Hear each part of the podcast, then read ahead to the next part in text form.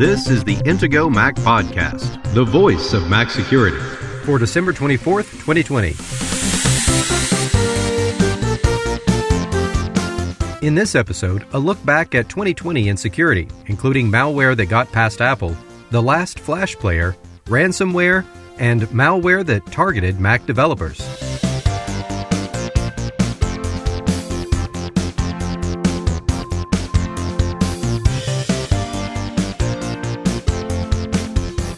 Now, here are the hosts of the Intego Mac podcast veteran Mac journalist Kirk McElhearn and Intego's chief security analyst Josh Long.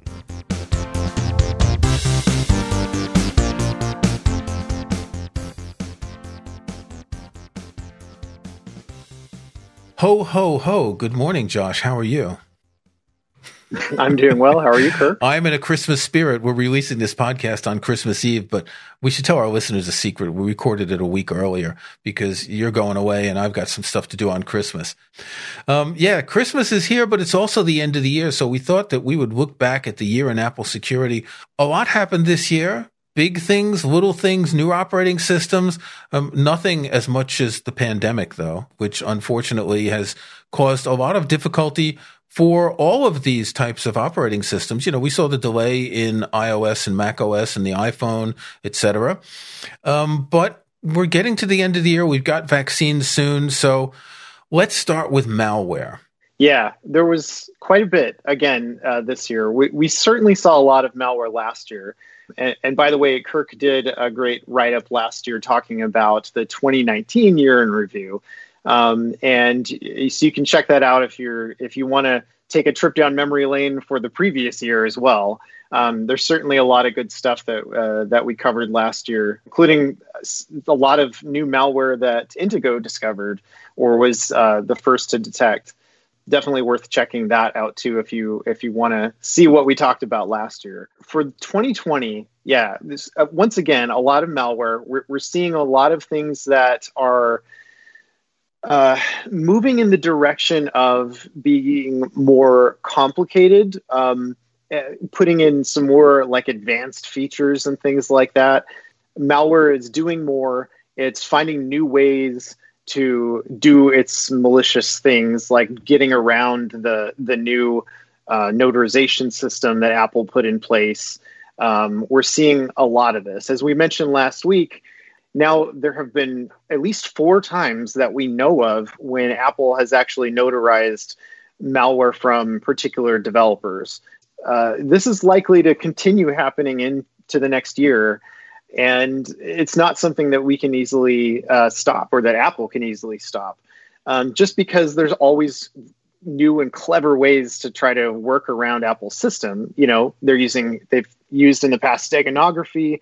Um, they've hidden things inside of a, a zip file inside of another file and there's all sorts of like clever creative ways to bypass those malware checks that apple does automatically the notarization process, if you're not aware, is a process where a developer uploads an app to an Apple server. Uh, it has to include a code signature, which specifies which developer it's from. It has to be a registered developer. Apple does, let's call it a rudimentary scan for malware, and then they approve it. And this allows it to run and to, to launch on uh, Macs without any sort of a warning say, hey, this may contain malware. But the process is really quite limited. They can't actually run an app to see what it does. Right, exactly. It's not that um, you know that Apple doesn't have any capability of doing that. It's just that the checks that they're doing at this point in time are, are relatively limited. And as we've mentioned before, this is not the same thing as when you submit an app to the App Store, where you have an automated process as well as human reviewing those apps. Um, in this case, with notarization, it's just simply an automated process. And um, there's certainly, I think, more that Apple could be doing as part of this automated process. Certainly, it's it seems like a lot of things have been slipping past them, and so there's there's more I think Apple could be exploring and um, how to better determine that something might be malware. Um, because it, it, this is it, it's clearly not helpful, right? I mean, the, the whole point of notarization is to eliminate, uh, you know, to the degree possible, malware on the Mac and it's just not doing that. Um, so clearly, Apple needs to improve the way that they're going about this. Okay, a report early in the year showed that 10% of Macs are infected with malware, and most of it is malware that Intego discovered in 2018 called OS 10 Shlayer. Um, what's really interesting about this is that this is a fake Flash player installer that installs Trojan horses. Now, we're going to do a whole episode next week about the history of Flash Player, but I don't know about you, Josh. I'm pretty stunned that 10% of Macs are infected, and these Macs belong to people who think they need to upgrade Flash Player. Yeah, well, and, and again, this statistic was from about a year ago now, really, at this point. Um, and so I wouldn't be surprised if that number may have even increased over the past year. Um, because, by the way, it's it's so Shlayer usually uh, comes in the form of, of, of a Flash player Trojan horse, um, but there are a lot of other types of malware that use uh, a Flash player Trojan horse. So um, really, if if you're looking at all flash Trojan horses, there's probably a lot more than that, just that 10%, because that 10% is really just looking at the one Shlayer family. So um, there's a lot of malware, probably almost every Trojan horse, almost. Uh, the most certainly the most common one is these fake flash player installers or updaters. Um, and you'll see these all over the place. Um, you uh, will browse a website and may you may click on a link it tells you it's going to take you to someplace um, and it ends up redirecting you to a flash player updater or so it seems and it tells you in order to continue you need to update your flash player and so a lot of people fall for this. They they download it they install it. Um, and in most cases it's not actually installing flash player at all and it's just pretending to and installing some malware on your system. Um, and uh, we'll talk a lot more about this next week. Um, so I won't go into too much more detail about it, but yes, this does continue to be a persistent problem all throughout the year. Okay, so Evil Quest, I just love the names that um, companies give to malware, and usually it is the security companies. Every now and then, malware creators actually put a name someplace into their code, um, but Evil Quest just sounds like fun, doesn't it? Yeah, yeah, definitely. Uh, Evil Quest was also known as Thief Quest too. It had a couple of different names. That sounds like um, a role playing this... game, whereas Evil Quest sounds like it's doing something serious. Well, yeah. The, the funny thing is that um, Evil Quest was kind of the, the first name that was come up with.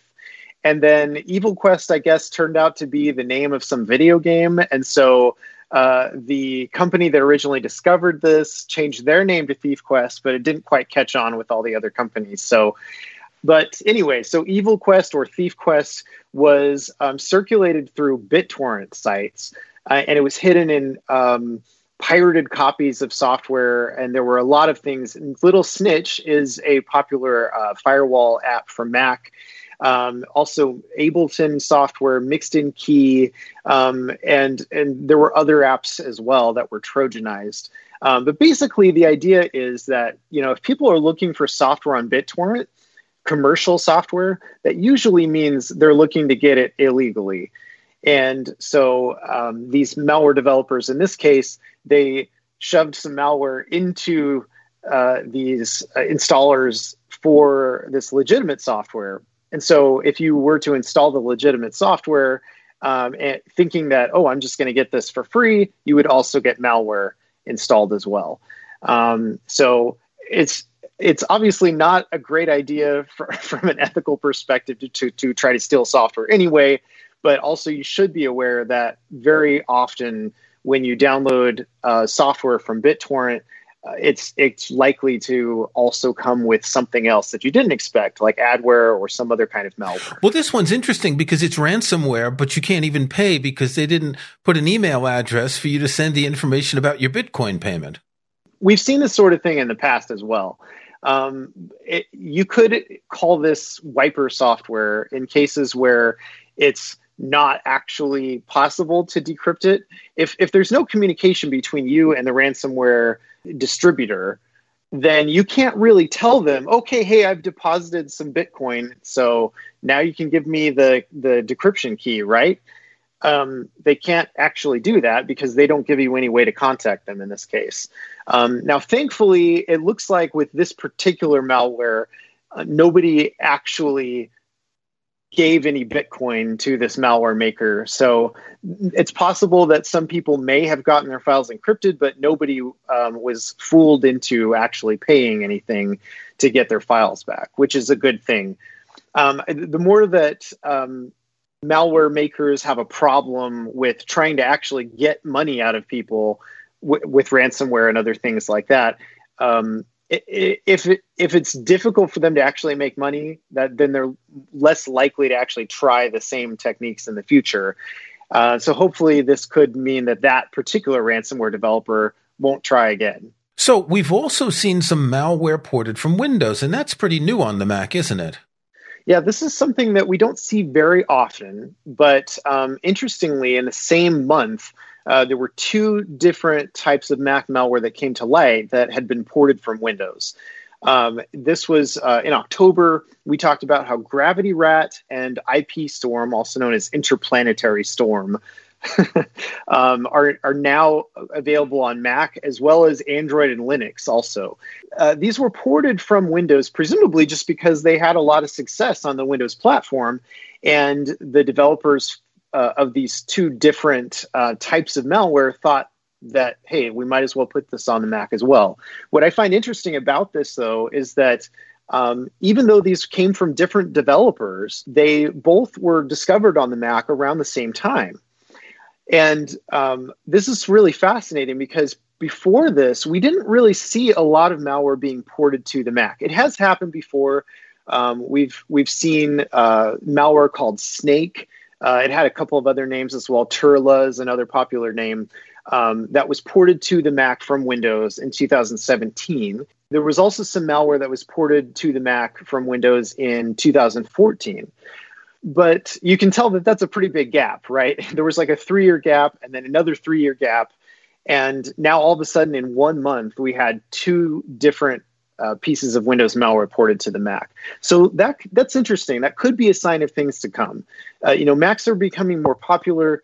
You know, especially now that Apple has these incredibly fast Apple Silicon Macs, there are going to be a lot more people who are, you know, hearing about how incredibly fast Macs are, and I think are going to be interested in getting a Mac for the first time for that reason. And um, so Macs are probably going to become an even bigger target, and so we may see more of this coming up in the next year as well. There's not going to be any difference with the M1 Macs and Intel Macs in terms of what malware can do, right? Obviously, it's a different chip. So a malware that maybe was taking advantage of a hardware vulnerability. And we've talked about a couple of these Intel hardware vulnerabilities in the past, such as Spectre and Meltdown. The M1 chips are too new to know if there's going to be a possibility, but I wonder if malware creators are kind of curious to see whether there are going to be any vulnerabilities in these new chips. Yeah, I'm, I'm sure that there will be a lot of investigation into that over the next year.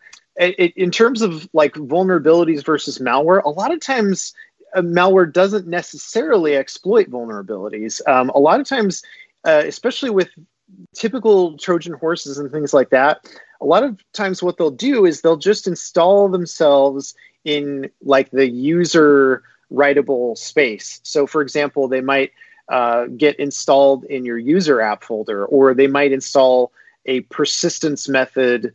Um, in other words, a way for it to automatically start up again after you restart your computer. Um, they'll put that in a location that um, is specific to your user account so it's a place that um, is normal for you to be able to write to as the owner of that account. Um, so malware a lot of times doesn't even necessarily have to exploit vulnerabilities. But yes, I'm sure that we will see more of that. And there will definitely be a lot of people who are going to be interested in being among the first to find vulnerabilities in M1 and other Apple Silicon processors. Okay, we'll take a break. And when we come back, we'll look at the rest of the security issues affecting Apple devices in 2020. Protecting your online security and privacy has never been more important than it is today. Intego has been proudly protecting Mac users since 1997, and our latest Mac Protection Suite includes the tools you need to stay protected in 2021. Intego's Mac Premium Bundle X9 includes VirusBarrier, the world's best Mac anti malware protection, NetBarrier, powerful inbound and outbound firewall security, personal backup to keep your important files safe from ransomware, and much more to help protect, secure, and organize your Mac. Best of all, it's compatible with macOS Big Sur and the latest Apple Silicon Macs. Download the free trial of Mac Premium Bundle X9 from Intego.com today. When you're ready to buy, Intego Mac Podcast listeners can get a special discount by using the link in this episode's show notes at podcast.intego.com. That's podcast.intego.com. And click on this episode to find the special discount link exclusively for Intego Mac Podcast listeners. Intego, world class protection and utility software for Mac users, made by the Mac security experts. Okay, before the break, we were talking about malware exploiting hardware vulnerabilities, and there certainly was one exception. XSet in August was discovered, and it took advantage of some zero day vulnerabilities. Yeah, that's right. Um, XCS set is how I like to pronounce it. It's it's a, this is one of those things where the name probably wasn't the most well conceived, but XCSSET, all caps, is is how this malware uh, was named. Uh, I call it XCS set. But anyway, there, there's a lot of interesting things about this, um, uh, including that, yes, there are two zero day vulnerabilities that are being exploited by it. So before we get to that, um, I think one of the most interesting things about it really is that this seems to have been targeting developers, um, people who actually write software for the Mac. The main way that this was distributed was through Xcode projects. So, first of all, Xcode is Apple's program that you can use to develop software for Apple platforms, whether it's Mac or iOS, for, for example. Um, so, Xcode projects are uh, files that you can download that um, already have code built into them. So, basically, when, when you're developing an app, you can save it as an Xcode project. And then and you can distribute that Xcode project if you want other people to be able to reuse your code. And so, a lot of developers, um, as sort of a shortcut, when they're starting to develop a new app, they might go and see, hey, has somebody already put time into developing some of these features, and have they open sourced it? You know, have they made that available for anyone to use? Um, so, there were actually some Xcode projects that were found on GitHub.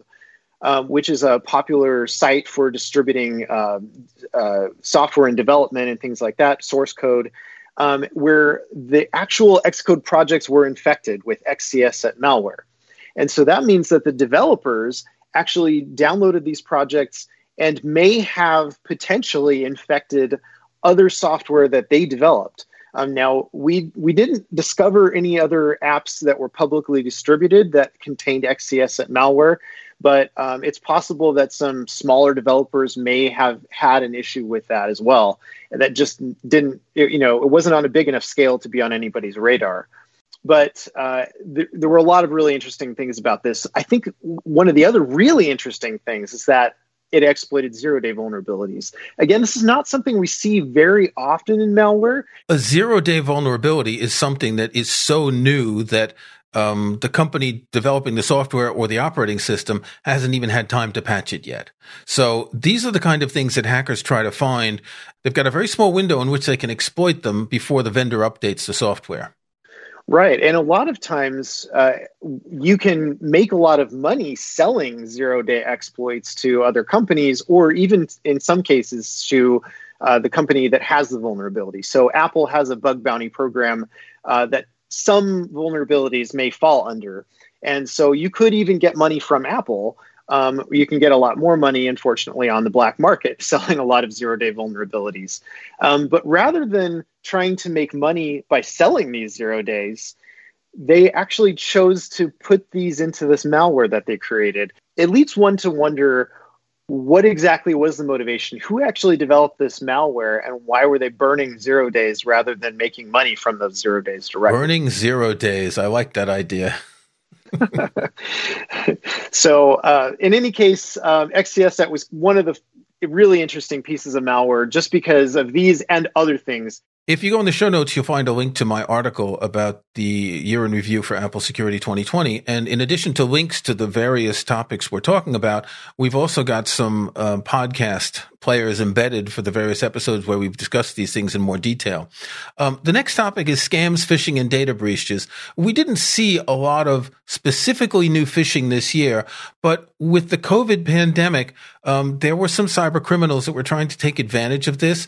And there was a particular series of emails that contained a link to a Microsoft Word document that, when opened by an unsuspecting victim, would disable the built in malware protection on Windows computers and then download Windows malware. That's pretty clever when you think about it. You can't do that on the Mac, though. At, at, at least we didn't see any malware that was particularly exploiting coronavirus, not that I can recall anyway, on the Mac uh, this year but uh, but there certainly are ways that this kind of malware could just as easily infect a Mac. So I, the reason why we published an article about this, even though um, you know Intego is mainly known for for developing Mac antivirus software, we thought it was worth mentioning just because this is something that people should be aware of. Anytime that there's some big thing in the news you know, and it could be the beginning of a pandemic. It could be things related to uh, a transition in a, a presidency, you know, uh, in an election year. There could be a number of things that um, are going to be interesting enough that people might be willing to open a document attached to an email that um, seems to um, have some really special information that might be unique right? Um, or it might even be a link in, in other cases that could lead to malware or even uh, a phishing attack. So there are always going to be people who are trying to exploit whatever is in the news, try to cause problems for people and to profit from exploiting other people. With so many people working from home, which is something you and I have been doing for years, a lot of people are using Zoom and other tools such as Skype and FaceTime um, communicating with employees, with family, etc. Now, early in the year, we spent a lot of time talking about Zoom, and I linked to a podcast episode from April 3rd where we said Zoom is a security and privacy nightmare. Zoom seems to have done a lot of work, and I haven't seen anything in the last few months that suggests that Zoom has any issues anymore. Have you? Um, not too much. I, I, mean, there are still some things that are being discovered in Zoom from time to time but uh, not nearly to the same degree as uh, the newly coined term Zoom bombing earlier this year. Uh, I, I, saw, I don't know how many mainstream news stories about Zoom bombing and, and how this was affecting, uh, you know, these major government meetings and people would jump on the call or they would, uh, you know, jump into school meetings. Um, and you know start saying inappropriate things or doing in, inappropriate things in front of the cameras and and it was a big issue. And so Zoom had to do something about this, and they did pretty quickly um, take some actions to uh, limit the likelihood that somebody could just jump on any random Zoom call. So, uh, to their credit, um, Zoom really took off this year in popularity. Um, they had been sort of more of a niche solution previously, I think. Um, you know, there there are a lot of other solutions for video conferencing as well, and um, because Zoom suddenly became so popular, it was really put in the spotlight, and uh, there were a lot of people looking to see how they could exploit it. Um, so I would say overall, even though there were a lot of issues uh, early in the year, um, they have done a pretty good job uh, overall in in beefing up the security of their product. Okay, the great Twitter hack of 2020, and that was really impressive. Uh, a number of very important people, uh, CEOs and politicians, had their accounts compromised. Uh, someone broke into Twitter, and I think they got access to 28 accounts. It's a small number, and they sent out tweets about some cryptocurrency scam. And it turned out that um, some young people had bribed a couple of Twitter employees who were working from home, and security wasn't great, and Whereas they could have gotten direct messages from politicians and CEOs that would have had an enormous value because of the information, it turned out that they just made, I don't remember the number, $10,000, $18,000 off this scam. Yeah, they, they kind of uh, tweeted links from a lot of these verified accounts uh, that had tons and tons of followers. And you know, some people unfortunately fell for those, thought that uh, those messages actually were from the celebrities, and um, so they did make some money off that is the attackers made some money off of the scam um, and, this Twitter hack. Um, unfortunately, yeah, this is something that um, really could happen to any company. Uh, Twitter, unfortunately, fell victim to this. They did say afterward that they're taking a lot of um, measures internally to sort of mitigate these sort of things. One of the big issues was that just about any Twitter employee had access to these very um, elite, like God mode, you know, credentials that could give them unlimited access to anybody's Twitter account. And so this this uh, was available to more Twitter employees than really needed that, and that was part of the problem. Um, because now these attackers just had to find a couple of Twitter employees who were willing to take a bribe or whatever, and then they were able to get access for themselves uh, to perpetrate this this scam and and and hack into uh, to some notable accounts.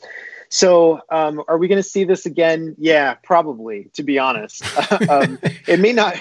It may not be Twitter again, although I wouldn't be surprised if something like this happens with Twitter again in the future. Um, it's certainly not the first time that something similar to this has happened with Twitter. You know, there's still not really where they should be in terms of security. They've gotten a lot better this year, especially because of this attack and all the media attention that it got. But uh, we'll, we'll, see this happen again. I'm quite certain with other social networks and and uh, really, I mean, this can happen with other companies too. Um, Amazon, you know, um, they've certainly had issues in the past where their employees have been uh, baited by people who you know claimed to be some user and it turned out they actually weren't but they were able to get information out of amazon employees just by uh, tricking them and making them believe that they were actually those users Okay, I think the story that I'm going to remember the most from this year is the one that we reported on in August. Someone's iPhone was stolen. The user locked the iPhone using Find My iPhone, and yet the people who got the phone were able to get tens of thousands of dollars from their bank account and make purchases from Apple's App Store. It turns out that since the, let's call them hackers who got the phone, were able to figure out his six digit passcode, that that passcode gave the hackers access to all their passwords. Now, I was aware of this, right? That on an iPhone, all your passwords are protected by that passcode. But I wasn't aware that the Apple ID passcode was also in the keychain. And that since I believe iOS 13, you can change the Apple ID passcode in the iCloud settings with nothing more than that six digit passcode. This is a fascinating story. I immediately changed my passcodes to make them much longer than six digits because while it's unlikely that this is going to happen to us, you never know. And, and someone getting that much access to your life and your data, once they get access to your passwords, they can get access to your email, change the password, then start changing all your accounts on other websites. And there's nothing you can do about it. Right. And we talked about this before that uh, it, the most important account for you to protect is your email account. And if somebody can get into your phone, then they can get into your email account because chances are you have either the Apple Mail app or you have the Gmail app or something on your device where you can just open that app and instantly get into your email um, without having to put in your email password. So now that passcode to get into your phone becomes the weak link. So if you've got a four digit PIN or even six digits, um, that's not really good enough, um, especially if you're concerned that there's a, any possibility that someone could get a hold of that device and physically take it from you and get into it. Um, now, one of the reasons why this should be such a concern, you might think, well, six digits though. I mean, that's plenty long. That's a million possibilities. Yeah, exactly. I mean, that's that's a lot, right? And so th- there theoretically shouldn't be any easy way for somebody to guess your six-digit PIN. Well, there's a couple of problems with that. One is that people do tend to be pretty predictable with their passcodes. Um, I'm willing to bet that probably a lot of listeners to this show and a lot of people throughout the world who are using a six digit PIN to get into their phone are using a date. Now, if you're shocked and horrified that I know that, well, it's just because like this this is something that's very common, right? Um, with six digits, you can do um, you know a two digit uh, day, month, year, month, day, year, however, you know, in whatever order is is popular in your uh, country or whatever. Um, but this is a very uh, common type of passcode. And guess what? People tend to pick passcodes that have to do with like birth dates of somebody that's close to them, or their the date they were married, or the date they graduated, or other things that are easily memorable to them that have some significance to them. And so that's one of the big problems. The other thing is when you're talking about a pin, um, this is something that people can easily shoulder surf, right? They can see you typing this in from a distance because you're hitting these big buttons on your screen. When you're typing in a passcode that's much longer than six digits and has letters and numbers, now you're using the full keyboard and it's much more difficult to see what someone is typing from a distance or over their shoulder or things like that. Okay. Um, in the article that's linked in the show notes, you can listen to our episode um, from August 28 talking about this. I'm still fascinated by it. And it, it is the one thing that made me change what I do with my devices. So finally, new Apple security and privacy features. We've got an article that I linked to with an overview of the new features in Big Sur and iOS 14. One key feature is a new Safari privacy report, which tells you how many trackers are tracking you on websites. And in last week's episode, uh, we talked about the new app privacy information that's in the app stores, the Mac App Store, the iOS App Store, uh, in which developers have to sort of tell you what they're doing with your data and what kind of data. So that's it's been a busy year, I would say. Uh, I think we've had a lot of things going on. I guess next year is probably going to be the same because every year we have a whole litany of security problems. It's just they're a little bit different from year to year. Exactly. Yeah. The world of security is always evolving, um, both on the uh, defense side and the uh, offense side. The attackers are always going to find new ways to to do um, fun things with your computer and your phone.